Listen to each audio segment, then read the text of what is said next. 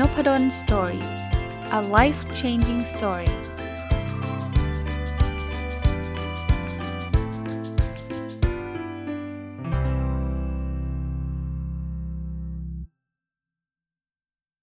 สวัสดีครับ ยินดีต้อนรับเข้าสู่นพดล Story พอดแคสต์นะครับ ก็จริงๆตามธรรมเนียมเนาะที่ผมทำมาตั้งแต่ครบ 100 ตอนแรกก็คือพอเราครบ พอดแคสต์ครบหลักร้อย เช่น 100 200 300 400 ไปเรื่อยๆ จนถึงอตอนนี้ 1,500 ตอนแล้วเนี่ย ผมก็จะเอาตอนที่เป็นครบหลักร้อยเนี่ยมาพูดคุยเรื่องการทำพอดแคสต์นี่แหละนะครับ คราวนี้จริงๆ วันนี้เป็นวันที่จะเป็นตอนที่ 1,501 นะ เลื่อนมา 1 วันเพราะว่าอตอนที่ 1,500 เนี่ยมันไปครบ พอเอิญไปเป็นวันอาทิตย์พอดี ซึ่งมันมีรายการประจำอยู่ก็คือรายการ OKR Weekly นะครับ ก็ไม่อยากให้พลาดรายการประจำนะ เพราะว่ารายการประจำก็อาจจะมีแฟนประจำที่เขาอาจจะฟังเฉพาะรายการนั้นอยู่เนี่ย ก็เลยเลื่อนมานะครับสำหรับคนที่ฟังนพดล Story เนี่ยก็ยังไงท่านได้ฟังอยู่แล้วนะครับ วันนี้เนี่ยจะเอางานวิจัย 2 เรื่องที่ผมได้ทำเกี่ยวกับพอดแคสต์มาเล่าให้ฟังนะครับ เริ่มต้นที่มาที่ไปก่อนนะครับ ต้องบอกว่าผมก็เป็นพอดแคสเตอร์มาเป็นปีที่ 4 แล้วนะครับ 1,500 ตอนทำทุกวันเนี่ยถ้าเกิดเราหารด้วย 365 วันก็เข้าปีที่ 4 นะครับ จะจะจะปีที่ 5 แล้วด้วยซ้ำนะจริงๆ จริง ๆ เลยปีที่ 4 มาแล้วด้วยนะครับกำลังก้าวสู่ปีที่5เนี่ยก็ทำมาตลอดด้วยความชอบนะครับ เอาวันหนึ่งเนี่ยได้มีโอกาสได้ไปคุยกับคุณเคนนครินทร์แห่ง The Standard นะครับนานมาแล้วนะครับ น่าจะสักประมาณ 3 ปีได้แล้วมั้งคุณเคนก็บอกว่าจริง ๆ อาจารย์สนใจทำพวกงานวิจัยเกี่ยวกับพอดแคสต์ไหมนะครับทาง The Standard ก็กำลังอยากที่จะมีแผนทำอะไรใหญ่โตเกี่ยวกับพอดแคสต์หลาย ๆ อย่างนะตอนนั้นคุณเคนก็ยังไม่ได้เล่าให้ฟัง หรืออาจจะยังไม่ได้วางแผนชัดเจนมากนักนะครับว่าจะทำอะไร นะผมเป็นนักวิจัยอยู่แล้วนะครับ ผมเป็นอาจารย์มหาวิทยาลัยอยู่แล้วเนี่ยผมก็สนใจ แล้ววันหนึ่งผมก็ขอทุนคณะนะครับ บอกว่าอยากจะทำงานวิจัยเกี่ยวกับธุรกิจพอดแคสต์ในประเทศไทย ซึ่งคณะก็ไม่ได้ขัดข้องแต่ประการใดนะครับ ก็เริ่มทำนะแล้วก็ต้องถือโอกาสนี้เนี่ยขอบคุณทั้ง จะเรียกว่าอะไรนะกัลยาณมิตรทั้งหมดเลยนะครับ เอ่ยชื่อก็เออคงเอ่ยชื่อไม่ได้ไม่ครบนะครับ เยอะแยะมากมายเลยครับ ที่ผมรู้จักในฐานะ podcaster ผมส่งทั้งคล้ายๆ เป็นแบบคำถามปลายเปิดนะครับ เกี่ยวข้องกับคนทำพอดแคสต์นะครับ ก็คือคนที่เป็น podcaster นะครับคำถามอาจจะมีทั้งปลายเปิดและปลายปิดสำหรับคนฟัง ก็ขอบคุณคนฟังที่กรุณาช่วยตอบแบบสอบถามชุดนั้นมาด้วยนะครับ อันนี้ก็ก็เป็นที่มาที่ไปที่ผมได้ทำคราวนี้ผมทำเสร็จแล้วแล้วก็ได้รับตีพิมพ์ในวารสารในประเทศนะครับ พอทำเป็นภาษาไทยเนี่ยสองสอง paper วันนี้เลยถือโอกาสเลยมันครบ 1,500 ตอนนะครับ ก็เลยจะเอางานวิจัย จะเรียกว่าเอาผลงานวิจัยที่ผมได้ทำมาเนี่ยมาเล่าให้กับทุกคนฟังด้วยนะครับสำหรับบางคนอาจจะสนใจ อยากจะเป็น podcaster อยากจะเข้ามาในวงการนี้ น่าจะ พอเห็นภาพนะครับ บางคนอาจจะเป็นคนฟังเฉยๆ แล้วก็อาจจะอยากรู้ว่า เออ แล้ววงการพอดแคสต์เนี่ยเป็นยังไงนะครับ ก็ผมเริ่มต้นเอาเป็นเรื่องของคนฟังก่อนล้วกันนะครับ สิ่งที่ผมพบนะครับ คือส่วนใหญ่เนี่ยคนฟังพอดแคสต์ไม่ได้เป็นคนที่แบบฟังมา 10 ปีนะครับ ประสบการณ์คนฟังอยู่ประมาณ 1-2 ปีนะครับ แต่ คนที่ฟังเนี่ยส่วนใหญ่จะเป็นแฟนพันธ์แท้พอดแคสต์เนี่ยจะเป็นมันมันไม่อาจจะไม่ได้เหมือนกับบล็อก หรือว่าไม่ได้เหมือนกับเอ่อ Facebook Page เนาะที่บางทีก็อ่านบางทีก็ไม่ได้อ่าน แต่ส่วนใหญ่คนฟังพอดแคสต์อันนี้ผมผมนับรวมทั้งผมด้วยนะ เราจะฟังติดกันนะครับ เราจะเป็นแบบถ้าฟังเราก็จะฟังทุกวัน ผมถามนะครับโดยเฉลี่ยเนี่ยมีคนฟังพอดแคสต์เนี่ย กี่ครั้งต่อเดือน ค่าเฉลี่ยอยู่ที่ 20.64 ครั้งต่อเดือนนะครับ ก็เกือบจะทุกวันนะ อาจจะมีเว้นวันหยงวันหยุดบ้างนะครับ แล้วความยาวในการฟังอาจจะไม่ใช่แค่ช่องเดียวนะ ความยาวในการฟังแต่ละคนเนี่ยจะอยู่ประมาณเฉลี่ย 35.45 นาทีต่อครั้งนะ ก็ผมว่ามันเป็นจังหวะช่วงออกกำลังกาย หรือไม่ก็อาจจะเป็นจังหวะช่วงเดินทางนะครับ โดยเฉลี่ยก็จะอยู่ประมาณนี้ ช่องทางนี้น่าสนใจนะครับ จริงๆ เรามีแอปพอดแคสต์เยอะมากเนาะ มี Podbean SoundCloud Spotify เยอะเลยนะครับ คราวนี้ Apple Podcast ด้วย แต่ว่าส่วนใหญ่ที่ฟังฟังผ่าน YouTube นะครับ ถึง 46.6%ของผู้ตอบแบบสอบถาม ต้องบอกว่าเรื่องนี้มุมแรกก็เซอร์ไพรส์นิดหน่อย เพราะผมเป็นคนที่ฟังพอดแคสต์ผ่านแอปพลิเคชัน Podbean นะครับ แต่ว่าเออ อีกมุมหนึ่งก็ไม่เซอร์ไพรส์ในฐานะคนทำพอดแคสต์นะ เพราะว่า comment ที่ได้เยอะที่สุดคือ comment ผ่านช่องทาง YouTube นะครับ แต่นี้ไม่ไม่ไม่เซอร์ไพรส์เลยที่เจอนะครับ ส่วนใหญ่ฟังผ่านสมาร์ทโฟนนะครับ ก็แน่นอนสมาร์ทโฟนเป็นอะไรที่ที่มันสะดวกติดตัวไปได้นะ เราวิ่งเราก็ถือสมาร์ทโฟนใส่กระเป๋าไปได้นะครับ ฟังผ่านคอมอาจจะยากนิดหนึ่ง ผมก็ฟังผ่านสมาร์ทโฟน 90.9%นะครับ อันที่ 6 เนี่ยเขาบอกว่าเขาฟังจากที่บ้านเป็นหลัก 72.3%ฟังจากที่บ้านเนี่ยอาจจะมันเขาเรียกว่าอะไรนะครับ อาจจะควบรวมกับกิจกรรมแล้วเราแวกนั้นด้วยนะ ผมเข้าใจแบบนั้น อย่างผมผมก็ฟังจาก เออเออไม่แน่นะของผมเนี่ยมี 2ช็อตคือบางทีฟังตอนที่วิ่งในลู่ในบ้านก็อาจจะนับว่าฟังจากที่บ้านก็ได้นะแต่ว่าบางทีก็อาจจะขับรถออกไปข้างนอกนะครับ กิจกรรมที่ฟังไปด้วย แล้วทำไปด้วย คือถ้าเกิดไม่ได้ฟังเดี่ยวๆนะทำไปด้วยก็คือการขับรถ อันนี้ไม่แปลกใจนะครับ 47.7%อีกส่วนหนึ่งน่าจะเป็นเรื่องของการออกกำลังกายนะครับคราวนี้คนฟังช่วงเวลาไหนมากที่สุดนะช่วงเวลาที่นิยมฟังมากที่สุดคือ6โมงเช้าถึง9โมงเช้าตื่นมาจังหวะขับรถไปทำงานนั่นแหละครับ 57.2%นะครับเยอะที่สุดเลยนะครับ ผมจะฟัง 2 ช่วง คือช่วงเช้ากับช่วงเย็นก็หลังจากคลายล็อกดาวน์มาแล้วนะ ก็ก็จะเป็นช่วงที่ฟังเยอะที่สุด ถามว่าทำไมถึงอยากฟังเหตุผลในการฟังนะส่วนใหญ่คือหาความรู้เพิ่มเติมนะครับ 91.9%เลย อยากได้ความรู้เพิ่มเติมนะครับ แล้วอะไรเป็นปัจจัยในการเลือกฟังช่องใดช่องหนึ่ง ก็บอกเนื้อหา ไม่ใช่ผู้จัดนะ แต่เป็นเนื้อหาเขาสนใจเนื้อหาทางด้านนี้ เขาก็เลยรับฟัง ช่องนี้นะครับ 92.1%สิ่งที่พอดแคสต์เหนือกว่าสื่ออื่นๆล่ะนะครับเขาบอกว่าที่มันเหนือกว่าอย่างอย่างเช่น พวกวิทยุหรือสื่ออื่นๆ คือรับฟังเมื่อไหร่ก็ได้ตามสะดวก 88.3%อันนี้ผมเห็นด้วยนะครับ เพราะว่าถ้าลองคิดถึงภาพของอะไรวิทยุเนาะมันมีเวลารายการประจำอยู่พอเลยมันก็ฟังยากอะนะครับ ฟังยาก อะแล้วเนื้อหาพอดแคสต์ที่ชอบมากที่สุด คนชอบที่สุดก็คือการพัฒนาตัวเองแล้วแนวแบบสุขภาพจิตอะไรเงี้ยนะครับก็อาจจะอยากพัฒนาตัวเอง อยากรักษาจิตใจให้ดีขึ้นนะครับ77.2%มาถึงปัจจัยที่ส่งผลต่อความพึงพอใจของผู้ฟัง อันนี้ผมก็ลานพวกสถิติคงข้ามไปนะ คงไม่ได้ลงรายละเอียดนะครับเขาเอ่อพบอยู่ 2 ปัจจัยนะครับ ปัจจัยแรกเนี่ย คือการดูแลเอาใจใส่ของช่องพอดแคสต์นั้น เช่น เช่นอะไรดูแลใจใส่ เช่น จัดรายการแบบ care คนดูนะครับ มีความสุภาพ คุณภาพเสียงการตัดต่อทำได้ดีนะครับ แล้วความสมบูรณ์ของเนื้อหาและตอบคำถามนะครับ ไม่ใช่แบบพูดพูดแล้วจะจบก็จบอะไรเงี้ยนะครับ อันนี้ก็สะท้อนไปให้ podcaster ดูรู้ทราบด้วยนะครับ ว่าถ้าเราดูดูแลเอาใจใส่คุณภาพของรายการต่างๆนะครับ การพูดการจา แล้วก็ความสมบูรณ์ของเนื้อหาและตอบคำถามเนี่ยคนก็จะชอบ อันที่ 2 คือการตอบสนองต่อความต้องการ ซึ่งประกอบด้วยความตรงเวลาในการออกอากาศ อันนี้คือสิ่งที่ผมเน้นเลยนะครับ ถ้าเราจะออกอากาศทุกสัปดาห์ก็ต้องมาจริง ๆ ทุกวันก็ต้องมาจริง ๆ นะครับ แล้วก็ความเหมาะสมในความถี่ในการออกอากาศ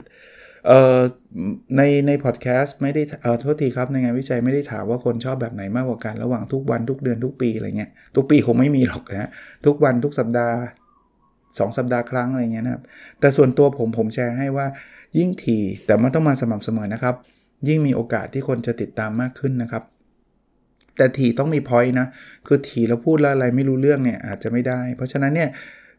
หนึ่งดูแลใจใส่ช่องนั้นให้ดีทำคุณภาพให้ดี 2 ก็คือตรงเวลาแล้วก็ให้ให้มีความถี่ที่เหมาะสมนะ ใครสนใจอ่านบทความนี้นะครับ ชื่อบทความชื่อว่า Podcast ในประเทศไทย ปัจจัยต่อความพึงพอใจและพฤติกรรมของผู้ฟังนะครับ เป็นบทความที่ตีพิมพ์ไปแล้วเรียบร้อยนะครับ ในวารสารปัญญาพิวัตรนะในฉบับที่ 14โวลุ่มที่ 14นัมเบอร์หนะครับก็ไปเสิร์ชหาได้ในในรายละเอียดนะครับ ในปีปีต้นปีนี้เอง มกราถึงเมษา 2022 นะเป็นฉบับ ฉบับอันนั้นนะครับ คราวนี้บางคนอาจจะอยากฟังในมุมของผู้จัดพอดแคสต์บ้างนะครับ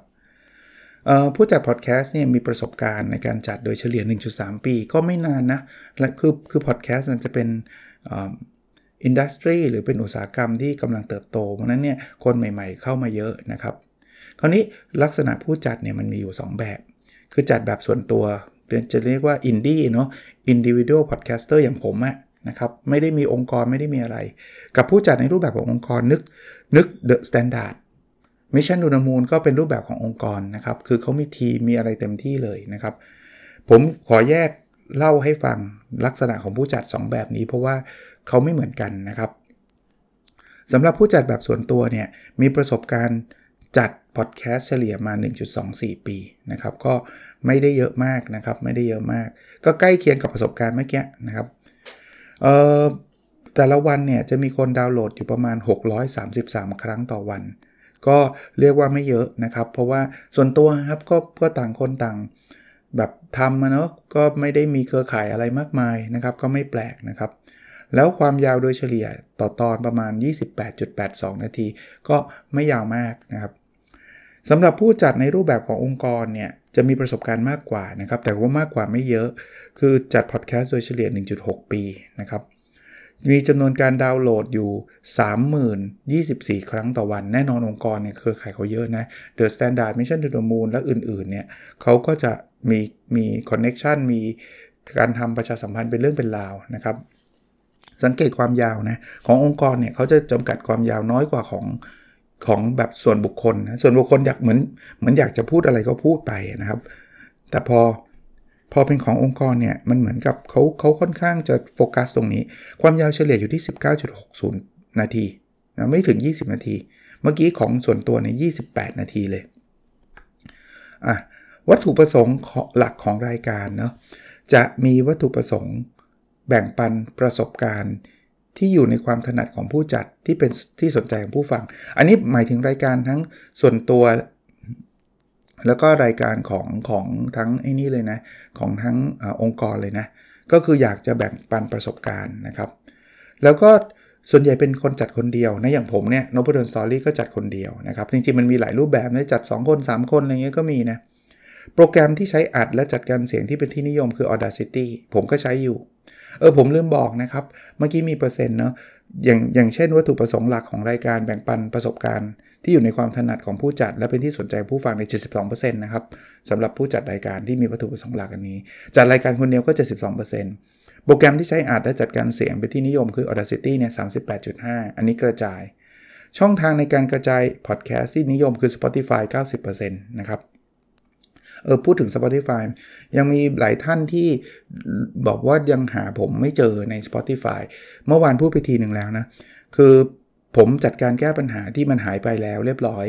วิธีการมีมีท่านหนึ่งตอบกลับมาบอกว่า ถ้าหาไม่เจอให้เสิร์ชคำว่านพดลสตอรี่เข้าไปใน post อ่า Spotify มันจะเจอ มันเหมือนอันเก่ามันถูก delist ไปอะมันมันถูก unlink ไปอะบางคนก็กดเข้าไปไม่ได้ มันต้องเจออันใหม่อะผมก็ไม่รู้ว่า system มันเป็นยังไงนะครับ นพดล Story ก็ช่องนี้ครับ N O P A D O L apostrophe S แล้วก็ S T O R Y นะครับในเรื่องการหารายได้บ้างนะครับ ในกลุ่มผู้จัดแบบองค์กรนะ 40%หารายได้ได้นะครับ ก็อาจจะมีองค์กรที่เขาไม่ได้ต้องการที่จะจัดแบบรายได้ซะทีเดียว คือมันมีพอดแคสต์แบบประเภทที่แบบใช้โปรโมทแบรนด์ของบริษัทอย่างเงี้ยเขาก็ไม่ได้แบบจะเอาพอดแคสต์มาหาสปอนเซอร์เนาะเขาแค่อยากที่จะโปรโมทให้คนรู้จักบริษัทเขามากขึ้นนะ กลุ่มที่หารายได้ได้ส่วนใหญ่จะมาจากสปอตโฆษณา 80%นะครับ แล้วรายได้โดยเฉลี่ย อันนี้ขององค์กรนะผมขีดขีดเส้นนิดนึง ได้ 1 0 0 0 0แบาทต่อเดือน จริง ๆ 1 0 0 0 0แบาทต่อเดือนในขององค์กรผมว่าไม่เยอะเลยนะครับ ถ้าเทียบกับค่าใช้จ่ายที่เขามีอยู่ แต่ทั้งนี้ทั้งนั้นนะผมคิดว่ามันอาจจะมีรายได้ทางอ้อมอยู่เยอะ อันนี้คือรายได้จากสปอตเข้ามาจริงๆนะครับรายได้ทางอ้อม เช่น จัด course training จัดอะไรอีกเยอะแยะนะครับ สำหรับผู้จัดแบบส่วนตัวเนี่ย 26.6 เอ่อ 20.6%เท่านั้นที่สามารถหารายได้ได้นะครับ แล้วรายได้มันคือการไทยอินโฆษณา เช่นจัดแล้วก็ลิงก์ไปยังสินค้าหรือบริการอะไรบางอย่างนะครับ 26.5%เฉพาะกลุ่มที่หารายได้ได้ รายได้โดยเฉลี่ย 40,000 บาทต่อเดือนเออผมอยากโน้ตไว้ตรงนี้มันไม่ได้แปลว่าทุกคนที่จัดพอดแคสต์จะได้ 40,000 บาทนะครับ อย่างที่ผมบอกว่ามีคนที่ได้ไรายได้ไม่ได้เยอะมากนักจำนวนนะจำนวนไม่ได้เยอะมากนะแต่คนที่ได้ไรายได้อาจจะเป็นกลุ่มคนที่ทำพอดแคสต์เป็นเรื่องเป็นราวทำแบบคอมเมอร์เชียลเนาะเพราะฉะนั้นเขาอาจจะได้ดูเหมือนจะเยอะนะครับ ผมเกรงว่าเดี๋ยวคนจะแบบโอ้ยอาจารย์จัดพอดแคสต์ได้ตั้ง 40,000 บาทต่อเดือนเรามาจัดมั่งดีกว่า มันไม่ได้ง่ายแบบนั้นนะครับ ผมเข้าใจว่าคนที่ได้ไรายได้เนี่ยมีคนตามแบบในเพจเป็นหลักแสนเลยด้วยซ้ำนะ ส่วนตัวผมผมก็มีนะครับ รายได้เคย tie-in โฆษณานะครับมีในเพจอยู่บ้างนะครับ แต่ว่าอย่างที่ผมบอกว่าเป้าหมายหลักของการจัดพอดแคสต์ผมคือผมอยากจะแชร์ความรู้มากกว่าจะเป็น commercial แต่รายได้รองเนี่ย จะเรียกว่ารองก็ไม่ใช่เนาะผมเรียกว่าทางอ้อมแล้วกัน ผมว่าสำหรับผมก็คงมีไม่น้อยแหละ คืออันนี้ผมผมไม่ได้ track เรียนตามตรงว่าไม่ได้ track คือ คงมีคนรู้จักผมผ่านพอดแคสต์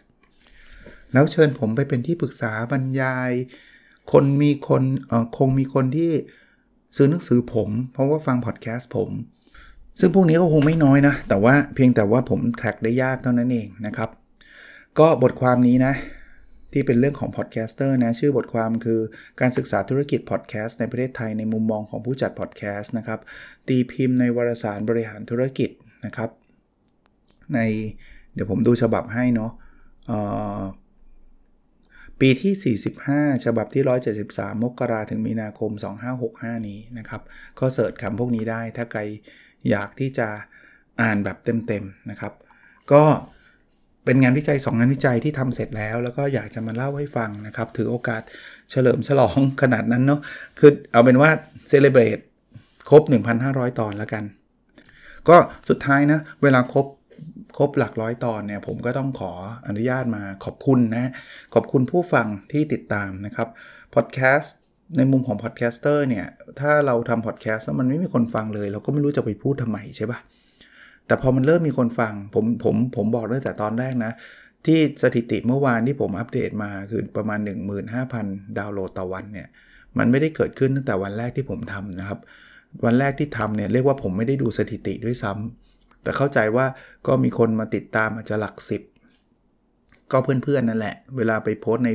Facebook ก็อาจารย์นพดลเขาทำก็ฟังเขาซะหน่อยอะไรเงี้ย หลายๆ คนก็อาจจะเลิกไปตั้งแต่ครั้งแรก 2 ครั้งแรกนะครับ แต่ว่าพอทำไปเรื่อยๆเนี่ยเเราจะเริ่มรู้สึกว่ามันมีคนติดตามมากขึ้นเรื่อยๆ แต่พอยผมมันไม่ใช่แค่คนติดตามครับ ไอตัวแรงจูงใจที่ทำให้ผมทำมาอย่างต่อเนื่องจนถึง 1,500 ตอนเนี่ย คือผมเห็นคนได้ประโยชน์ มีหลายคนได้กุณาเขียนคอมเมนต์มาทุกช่องทางนะครับ บอกว่าฟังพอดแคสต์อาจารย์แล้วแบบ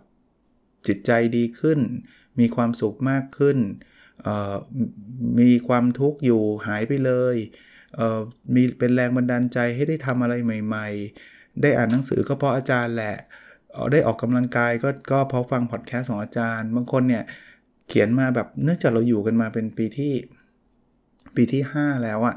คือเขาบอกว่าเขาเติบโตขึ้นกับพอดแคสต์อันนี้ ผมฟังแล้วแบบจิตใจมันรู้สึกดีอะครับเขาเมื่อเติบโตขึ้นเขาบอกเขาฟังตั้งแต่สมัยมัธยมปลายตอนนี้จะเรียนอยู่มหาวิทยาลัยแล้ว ผมยังคงจัดต่อไปนะ แล้วผมคิดว่าเราคงเปลี่ยนผ่านเราเราคงเติบโตมากับพอดแคสต์นี้ผมผมผมอย่างที่ผมบอกนะ ไม่แน่นะต่อไปคือฟังสมัยตั้งแต่พ่อแม่เรียนอยู่จนกระทั่งมีลูก แล้วลูกฟังอะไรเงี้ย มันก็คงเป็นอะไรที่ดีเนาะ มันเหมือนมันเหมือนยุคเวลาเราเด็กๆอะแล้วเราเติบโตกับกับช่องรายการบางช่องมาอารมณ์แบบนั้นนะครับ ผมก็ยังคงจัดต่อไปนะครับ เพราะว่าก็อย่างที่บอก feedback มามันยังเป็นประโยชน์กับคนอื่น ก็จะเลิกจัดเนื่องจาก 2 อย่างคือไม่มีคนฟังแล้วล่ะ กับ 2 คือผมไม่อยากจัดแล้วล่ะ ซึ่งอันที่ 2 คงเกิดยากหน่อยนะครับโอเค วันนี้คงประมาณนี้นะครับ ขอบคุณผู้ฟังทุกคนที่ติดตามมาโดยมาโดยตลอดนะครับ แล้วเราพบกันใน episode ถัดไปครับ สวัสดีครับ